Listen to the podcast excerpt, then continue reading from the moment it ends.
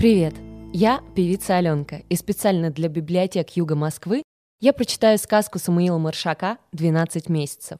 Приятного прослушивания и с новым 2022 годом! Самуил Маршак. 12 месяцев. Знаешь ли ты, сколько месяцев в году? 12. А как их зовут? Январь, февраль, март, апрель, май, июнь, июль, август, сентябрь, октябрь, ноябрь, декабрь. Только окончится один месяц, сразу же начинается другой. И ни разу еще не бывало так, чтобы февраль пришел раньше, чем уйдет январь, а май обогнал бы апрель. Месяцы идут один за другим и никогда не встречаются. Но люди рассказывают, будто в горной стране Богемии была девочка, которая видела все 12 месяцев сразу. Как же это случилось? А вот как. В одной маленькой деревушке жила злая и скупая женщина с дочкой и падчерицей. Дочку она любила, а падчерица ничем ей не могла угодить. Что не сделает падчерица, все не так. Как не повернется, все не в ту сторону. Дочка по целым дням на перине валялась, да пряники ела. А падчерица с утра до ночи и присесть некогда было. То воды натаскай, то хворосту из лесу привези, то белье на речке выполощи, то грядки в огороде выпали. Знала она и зимний холод, и летний зной, и весенний ветер, и осенний дождь. Потому-то, может, и довелось ей однажды увидеть все 12 месяцев разом. Была зима, шел январь месяц. Снегу намело столько, что от дверей его приходилось отгребать лопатами, а в лесу на горе деревья стояли по пояс в сугробах и даже качаться не могли, когда на них налетал ветер. Люди сидели в домах и топили печки. Такую-то пору под вечер злая мачеха приоткрыла дверь, поглядела, как метет юго, а потом вернулась к теплой печке и сказала падчерице. «Сходила бы ты в лес, да набрала нам подснежников. Завтра сестрица твоя именинница». Посмотрела на мачеху девочка. Шутит она или вправду посылает ее в лес? Страшно теперь в лесу, да и какие среди зимы подснежники. Раньше марта месяца они и не появятся на свет, сколько их не ищи. Только пропадешь в лесу, увязнешь в сугробах, а сестра говорит ей, «Если и пропадешь, так плакать и тебе никто не станет. Ступай, да без цветов не возвращайся. Вот тебе корзинка».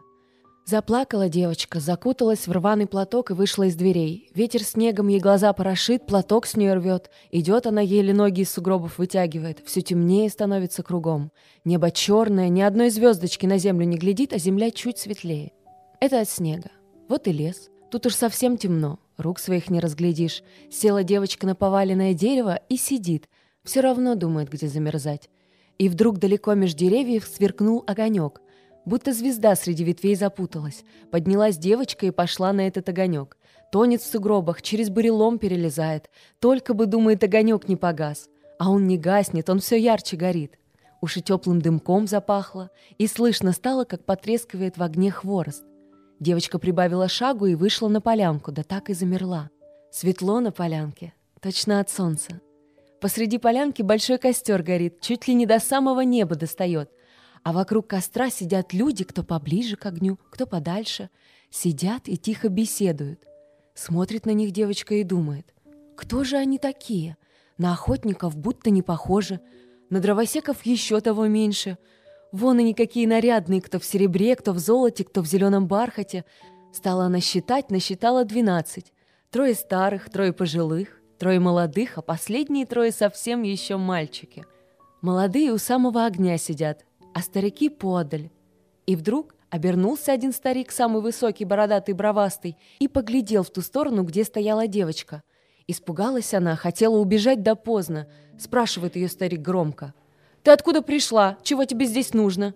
Девочка показала ему свою пустую корзинку и говорит, «Да нужно мне набрать в эту корзинку подснежников». Засмеялся старик. «Это в январе-то подснежников? Вон чего выдумала!» «Не я выдумала», — отвечает девочка, «а прислала меня сюда за подснежниками моя мачеха и не велела мне с пустой корзинкой домой возвращаться.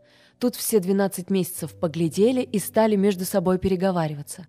Стоит девочка, слушает, а слов не понимает, будто это не люди разговаривают, а деревья шумят. Поговорили они, поговорили и замолчали. А высокий старик опять обернулся и спрашивает, «Что ж ты делать будешь, если не найдешь подснежников? Ведь раньше марта месяца они и не выглянут». «В лесу останусь», — говорит девочка. «Буду марта месяца ждать. Уж лучше мне в лесу замерзнуть, чем домой без подснежников вернуться». Сказала это и заплакала. И вдруг один из двенадцати, самый молодой, веселый, в шубке на одном плече встал и подошел к старику. «Братец Январь, уступи мне на час свое место». Погладил свою длинную бороду старик и говорит. «Я поступил, да не бывать марту прежде февраля». «Ладно уж», — проворчал другой старик, весь лохматый с растрепанной бородой. «Уступи, я спорить не стану. Мы все хорошо ее знаем. То у проруби ее встретишь с ведрами, то в лесу с вязанкой дров. Всем месяцем она своя. Надо ей помочь». «Ну, будь по-вашему», — сказал январь. Он стукнул о землю своим ледяным посохом и заговорил.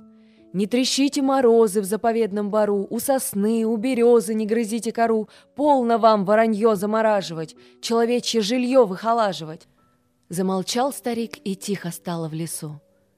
Перестали потрескивать от мороза деревья, а снег начал падать густо большими мягкими хлопьями. «Ну, теперь твой черед, братец», — сказал январь и отдал посох меньшому брату, лохматому февралю.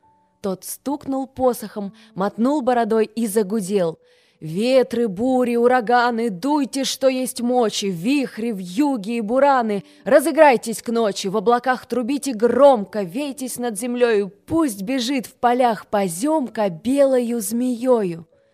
Только он это сказал, как зашумел в ветвях бурный мокрый ветер. Закружились снежные хлопья, понеслись по земле белые вихри.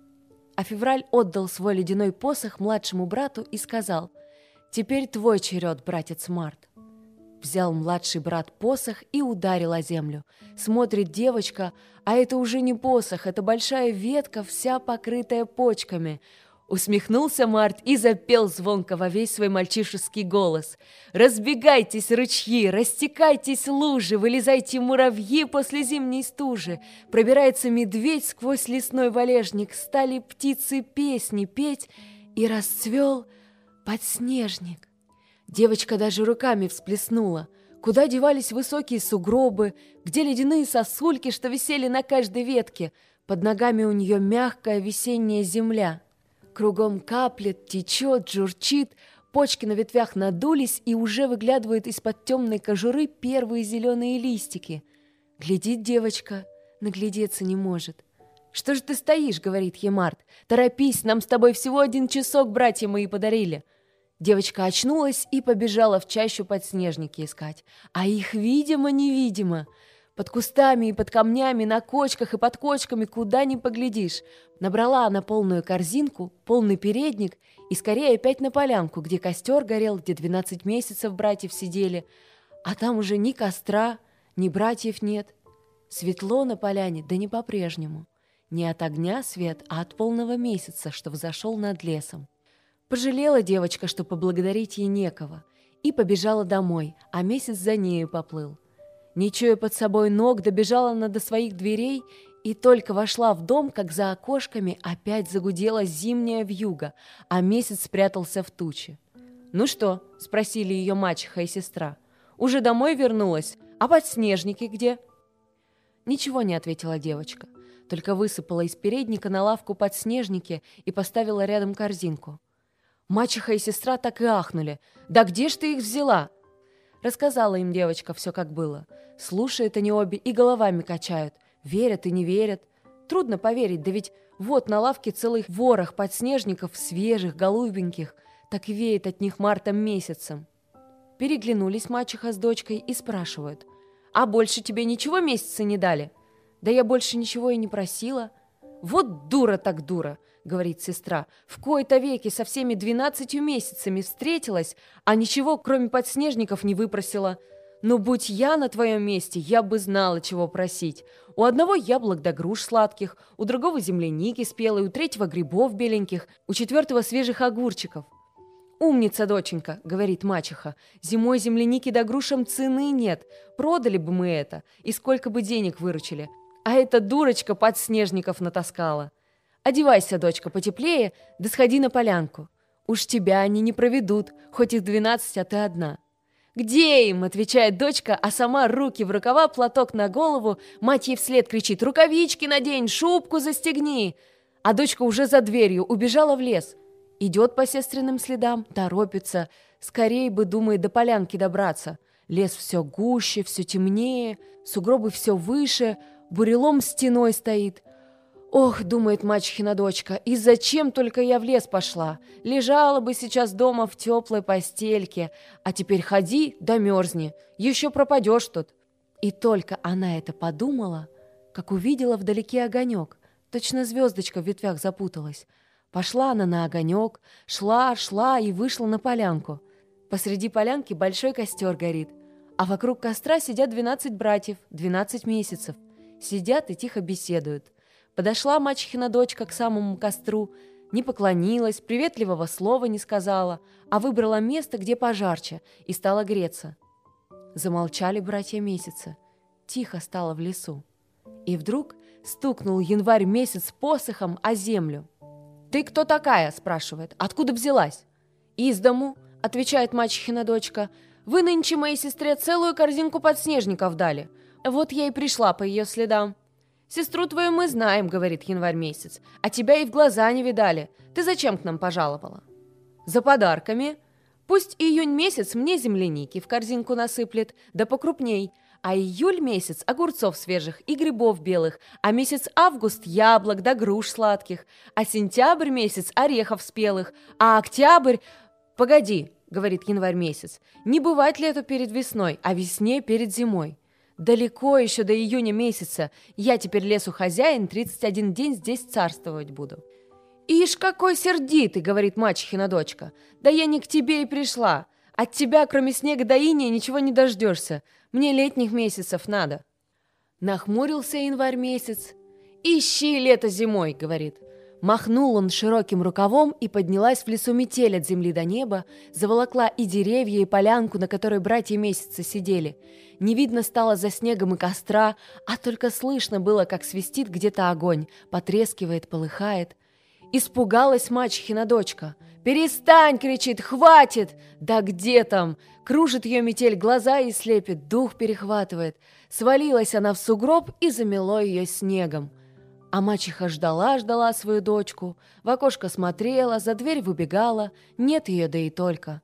Закуталась она потеплее и пошла в лес. Да разве найдешь кого-нибудь в чаще в такую метель и темень?